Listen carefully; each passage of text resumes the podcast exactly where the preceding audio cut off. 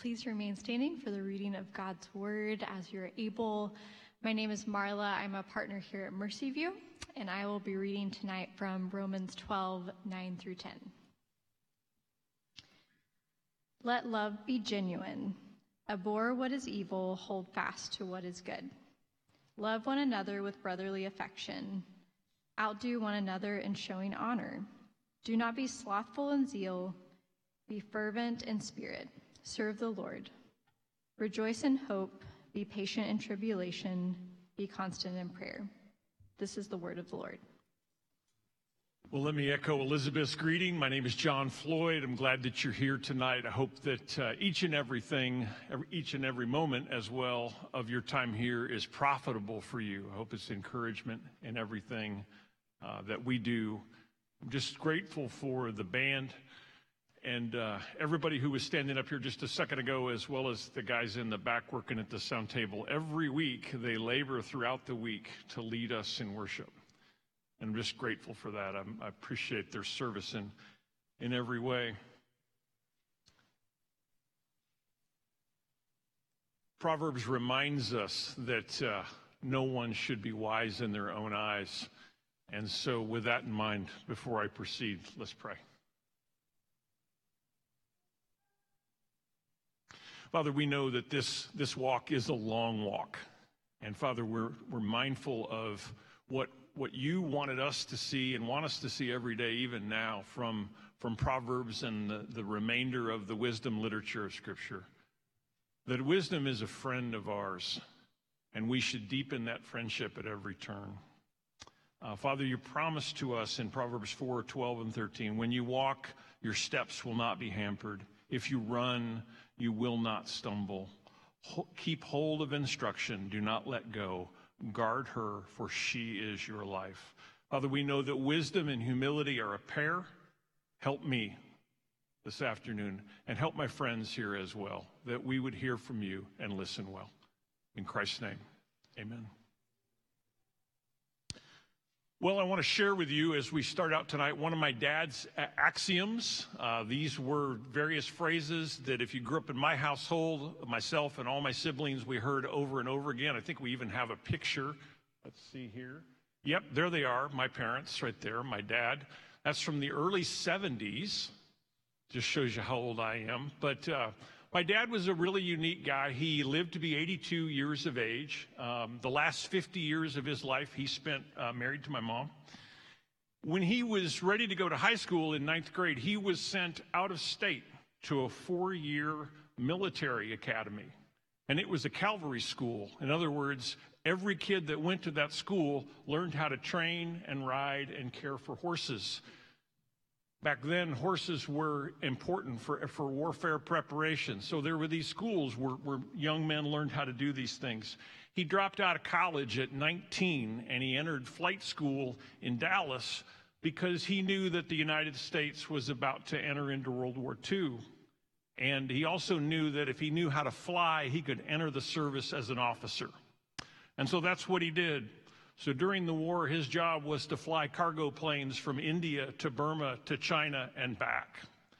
And uh, it was um, it was interesting to hear the stories from the war. That's for sure. Um, after he got back from the war, he became a full-time professional cowboy, and he ranched uh, from Montana all the way down to southern Arizona, uh, among other things.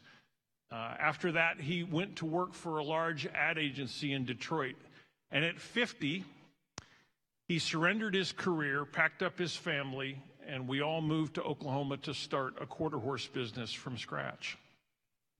My dad was adventuresome, if nothing else, that's for sure.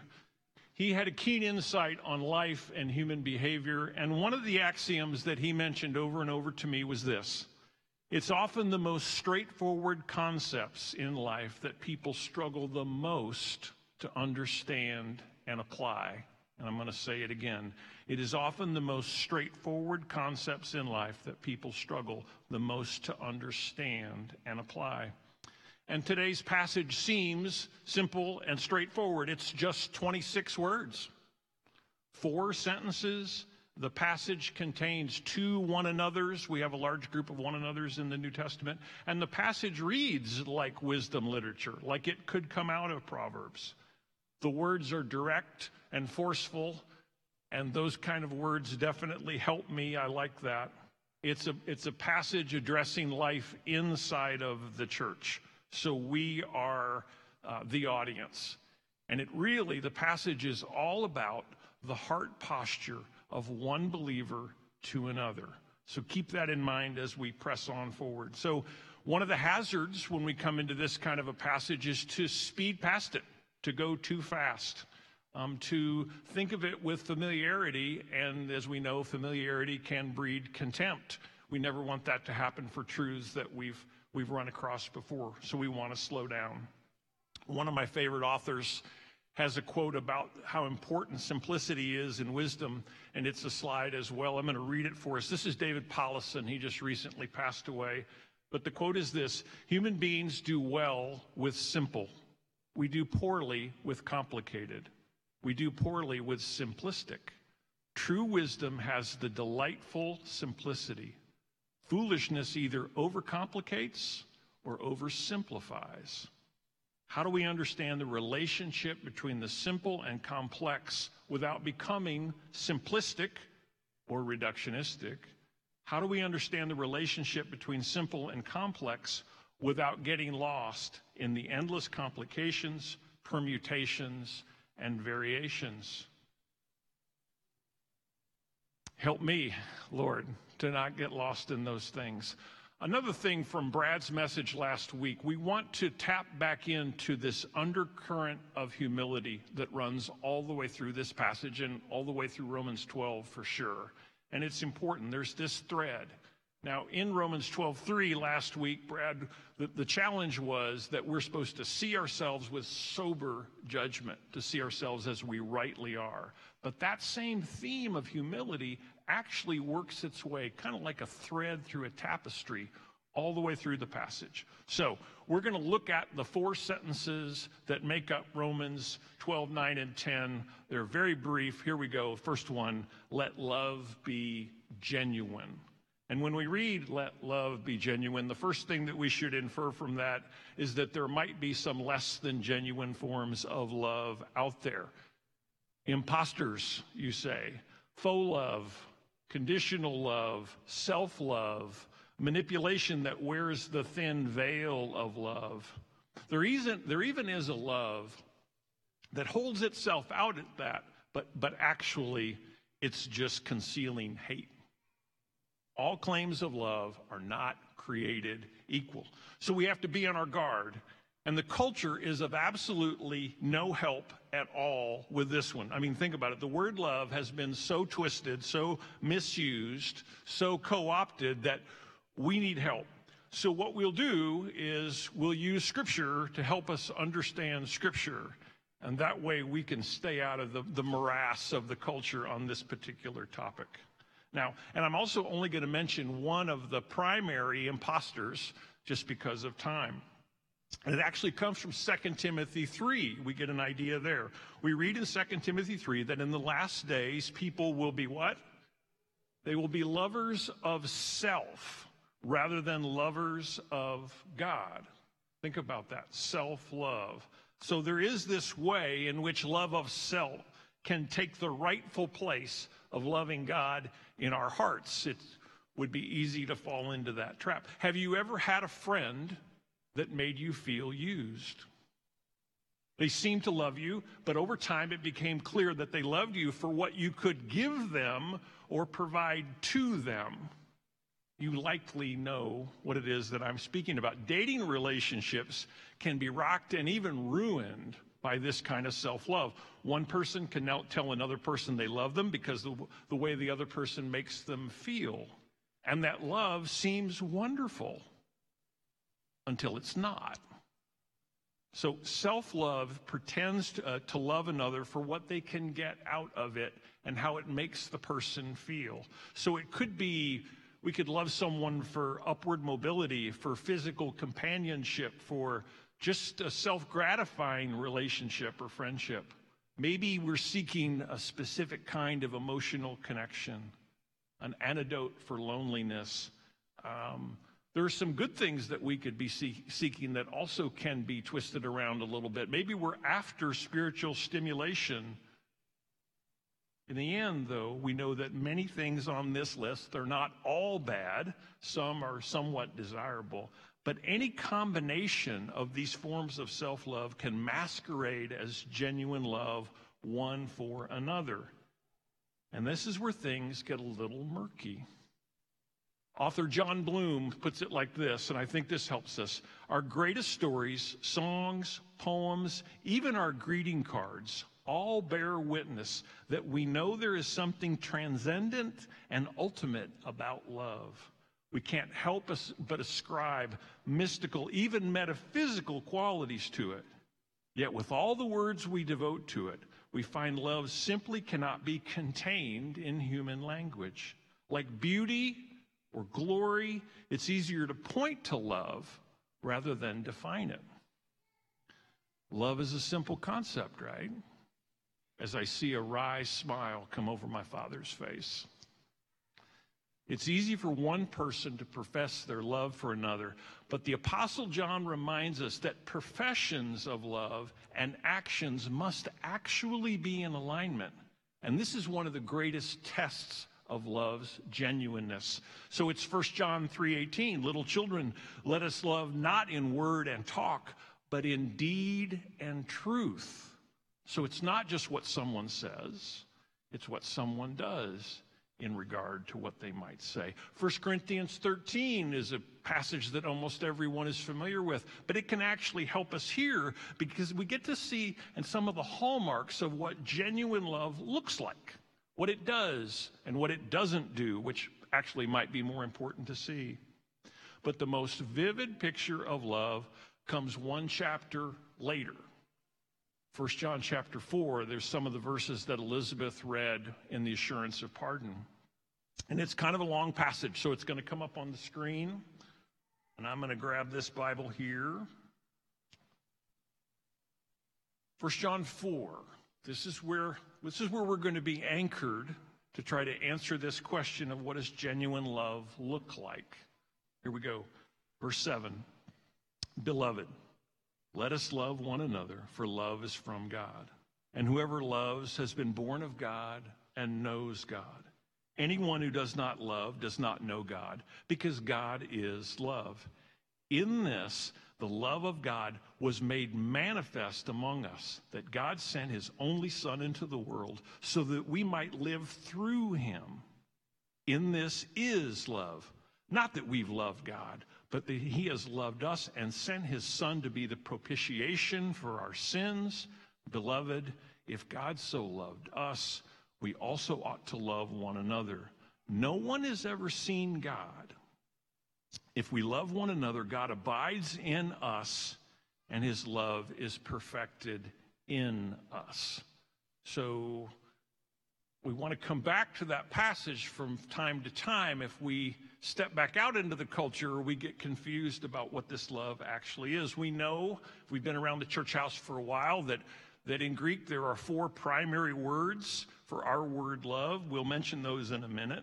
But the first john 4 passage helps us with the sacrificial nature of the love that we see from god represented in the work of jesus christ. This is cruciform love. Love in the shape of a cross. In the couples mentoring here at Mercy View, we use this definition in, in, to try to help people understand what this love is. Love is, will, is willing self sacrifice for the good of another that does not require reciprocation uh, or that the person being loved is deserving. And only genuine love can help us do the other things that are ahead in this passage that we want to do. In other words, we want to remember that this authentic love is the fuel to walk out any of the other virtues that we're going to talk about tonight. So, our second phrase abhor what is evil, hold fast to what is good. Abhor is not a word that we use very much. It means to regard with disgust and hatred. Hatred is a word we do know. Um, this word abhor or hate should be reserved only for the things that are worthy of that kind of word. And abhor is comes from a Latin word that means to shrink back in horror, to be horrified. And it's the strongest way in English to express hatred, even stronger than a word like loathe. So the problem is that we often use hate, the word hate, like this I hate this traffic, or I hate the long lines at the grocery store, or I hate the, the robo calls on my cell phone. Most of the daily use of a word like hate, it's just code, right? It's just code for our self love and our dislike for being inconvenienced or delayed in almost any way. That's the way I use it when I say hate. So this is a struggle for me. So we're called to hate what is evil.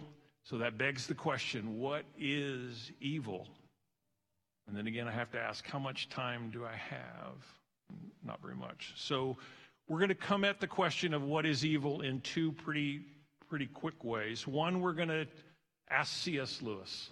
And, and so C.S. Lewis wrote about evil in the timeless classic Mere Christianity. And the chapter uh, where this, this phrase comes up is chapter six in the, in the third section. And it's the same source that Brad mentioned last week. It's, a, it's an utter classic. I hope it's on your bookshelf. I hope that you've read it. If not, it could, you, you, you should. It's a good book to read. But here's what he said about evil. And I think we have a slide for this. Yep, there we go. Uh, we're actually, we may be behind that. We may be one slide back. Um, but this is what he said There is one vice of which no man in the world is free, which everyone in the world loathes when he sees in someone else, and of which hardly any people, except Christians, ever imagine that they are guilty of themselves. The vice I'm talking about is pride or self conceit. According to Christian teachers, the essential vice, the utmost evil, is pride. Think about that. You think Lewis is off the mark? Well, he asked his audience, he said, think it through. Unchastity, anger, greed, drunkenness, and all that, he said, are mere flea bites in comparison. It was through pride that the devil became the devil.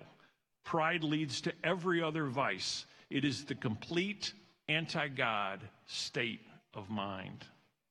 So Lewis is telling us that there is an element of pride in all sin. That certainly is an evil.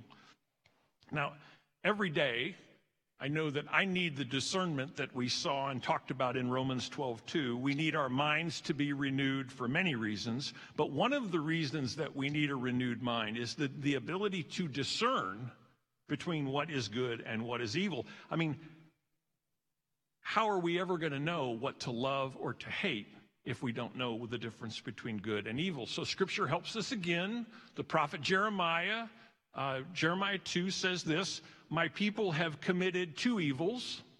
So, here we go. First, they've forsaken me the fountain of living waters. Second, they have hewed out cisterns for themselves, broken cisterns that hold no water. So, what is evil according to Jeremiah 2? It's preferring broken cisterns to God. That's what evil is preferring anything to God. Because anything measured against God is a broken cistern. Cistern, God is the fountain of living water. The essence of evil is wanting, preferring, desiring something that God would that would cause God to look less than supremely valuable. You recognize the John Piper theme there. This, the, it's, it's there. That's from Desiring God. And it requires, it requires enormous pride to receive an invitation to draw near to God and then bask in the unending fountain of grace and joy, then to say, no thanks. I'm going to look elsewhere for security, for salvation, for satisfaction. So it's easy for us to see that we should hate genocide, war, global pandemics, and such. But if you want to think about where hate might most productively be focused, I'll give you two thoughts. You're in a good spot when you focus your hate on your own sin. Not the sin of your friends, not sin of people you don't know, your own sin. We are in good company when we declare war and hatred on our own sin. It's important. Romans 8 talks a lot about that, as we know. And secondly, you're in good company when you hate anything that harms, diminishes, degrades, or marginalized, uh, marginalizes another image bearer. Every human ever born was made in God's image. That person, every last one, has inherent value. We can begin to trundle down the road to real evil when we forget the value of every image bearer. There's where hate, to me, is appropriate, and I can leave it right there for now.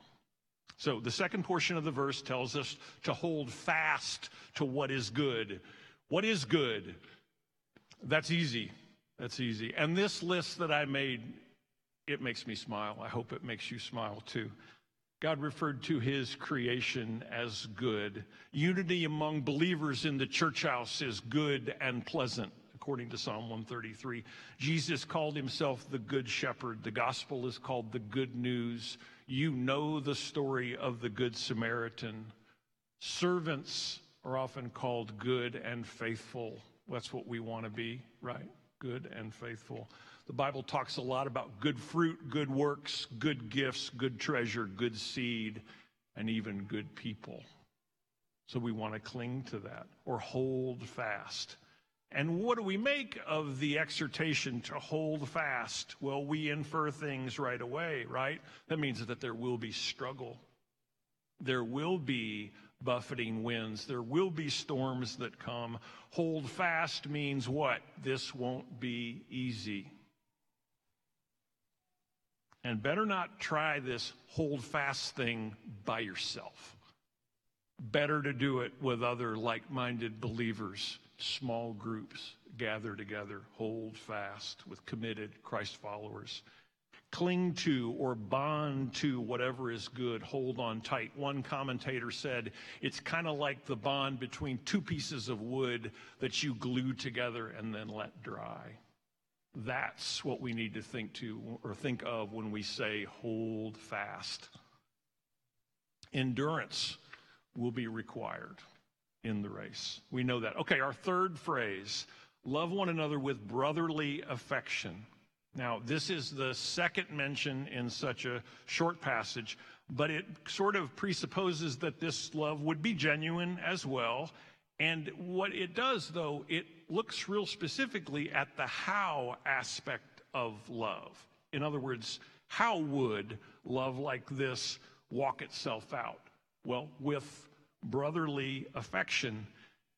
And we've got a slide for this one. This was the one, Will, that you had up earlier, the C.S. Lewis book, The Four Loves. He says there's four basic kinds of love. You've heard this before, probably. You know, agape, philia, eros, and storge, right? That's the fourth kind. But I want you to look at the bottom, this, this second phrase there. The word in Romans 12:10 is a form of the last word, storge. To be specific, it is, this is hard to pronounce, there's four syllables, uh, philos storgas, tender affection, specific, tender, especially towards precious family members. But the key new element here for us in this is affectionateness. So the word that we have here is actually bringing two of the Greek words for love together and making a new word. So this is new. And for me, I was thinking about, well, how do you practice this kind of affectionateness? That's a word. I mean, it has to be in word and deed because it's motivated by love, and there has to be an action component to it because think about it unexpressed or unacted upon feelings of affection won't do anything, right? The compliment is only a compliment when you speak it, when you say it out loud. So, affection would be practiced with encouraging words, expressions of thankfulness, maybe overlooking an offense, uh, something that I would, I deeply desire to get better at gracious listening, listening well to others, believing the best about other people, never gossiping about them, showing hospitality, serving one another, for that matter, practicing any of the one another's would be an opportunity to do that. The heart of this showing affection, this brotherly love, really demonstrated by Christ on the cross, but described best in Philippians 2 when we're told to do nothing out of selfish ambition or vain conceit but in humility consider others better than ourselves. Or the ESV says, more significant than yourself. That's the heart of this affection, honoring one another. So, fourth phrase, outdo one another in showing this honor. Outdo one another in showing honor. Now, the motion picture world has Oscars, the music industry has the Grammys, uh, we're a sports crazed culture. Sports fans have halls of fame. What does it look like to honor people inside the local church? Well, I don't think that the culture can help us there either. And then there's this phrase, and, and I stopped on this one. We're called to outdo one another. Now, think about that. That seems so odd to me. The Bible consistently moves us away from any notion of competing with each other or comparing ourselves to others. Boasting about ourselves is strictly off limits, and we're all better for it. I, I know for sure. So, how do we handle this call to outdo? What does Paul mean? Well, when we talked about 2 Corinthians 8 several weeks ago, there's this idea that we're called to excel at certain things. In other words, to be good at something, to maybe be better at it tomorrow than I am today. And we would do that how? We would do that through practice, right? So there's some things here that we might want to practice. But this verse says outdo. And it's the only place in Scripture that I know that it says it.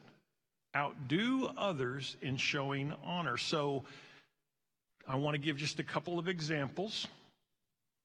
I think if you were, and, and we have people at Mercy View that do this quite well right now, they commend others for their faith, their patience, their acts of generous love or gracious hospitality. Uh, when you encourage others, when you see signs of, of growth and change, even small bits of new fruit in someone's life, when we express direct words of thankfulness for a simple act of kindness, a sacrifice, a thoughtfulness, when we let others know that we that they have made a difference in our lives. These are all ways to honor other people. Because you know what? We're either going to show honor to other people or we're going to seek it for ourselves. I, I kind of think it's one or the other. This is that lovely byproduct uh, uh, if we actually practice this virtue. It further grounds us in humility. Think about it. The NIV, when it shows that last phrase, it says, honor one another above yourself or rather than yourself. And if we're busy considering ways to honor others above ourselves, we will be like the person that Tim Keller was talking about last week, and Brad mentioned that as well. We won't be thinking less of ourselves. Nope, we won't be doing that at all we will be thinking of ourselves less because our eyes will be on those around us who are living lives worthy of that honor. It's a blessed fruit of self forgetfulness. I hope that's desirable sounding to you because it is to me. The blessed fruit of just self forgetfulness. So, to really put this into practice, I could list a lot of people who are very generous with their honor shown to other people. But I'm only going to mention one. The person I'm thinking about has always remind, uh, reminded us to allow an honor time for nearly any men's event that we've had here at the church over the years. During these honor times, the floor is opened, and one person can command another person present in any way that he feels appropriate. Guys are then heard looking across the room at someone else and telling them in front of others what they have seen or experienced in that person's life or ministry that has challenged them or blessed them or encouraged, me, encouraged them. So, have you ever seen this happen in person? These honor times can be quite powerful. I know of a few things that can be more attractive and more effective that spring one another on to love and good deeds. These honor times are, are wonderful. Now, for this person, the one I'm speaking of, his, this honoring of others is something that I've heard him do over and over again. He will often compliment people for the work, the care, the sacrifice that they make here in the church, the service to other people. I've seen him do it in small groups of folks. I've even seen him do it when people are not around. In other words, he will, he will talk about someone favorably, show them honor to someone else, even when they're not present. This guy is the first to encourage and commend, and the very last one to ever critique. He is gracious and understanding of the struggles that others face because he sees himself as a fellow struggler. Paul had this sort of a conversation in Philippians 2. He was talking about Timothy, and he hoped to send Timothy to the, the folks in Philippi. And he said, This I hope in the Lord Jesus to send Timothy to you soon so that I may be cheered by the news of you. For I have no one like him who will be genuinely concerned for your welfare. So Paul is commending Timothy to the people at Philippi and honoring him at the same time. The person that I'm talking about is Brad Andrews, your pastor. Brad and I have spent time together over the last, I think it's 12 years. And I just want you to know that I know of no one who cares any more for your spiritual health and well being than he does. His example is proven. He's amazingly consistent in his commitment and his care for this local church and anyone who passes through those doors. And I want to tell you that in the future, there would be no better way to practice this honoring and the type that Paul is talking about. Than maybe sending Brad or Holly or even the kids a quick text message, a handwritten note, an email, a compliment before or after a service, a phone call, anything at all to express your love, care, concern, and honor for them. Because I, I know that it will make a difference in their day to day work, ministry, life, everything that they do. Now, honor and affection one to another was never meant to be some sort of isolated circumstance in the local church or occasional occurrence. No, it was made to be the thing that we would do. Literally, we would practice every time we get together. So that's a high bar. I know that it is. So if you look in the ESV, this passage in Romans 12 has a heading.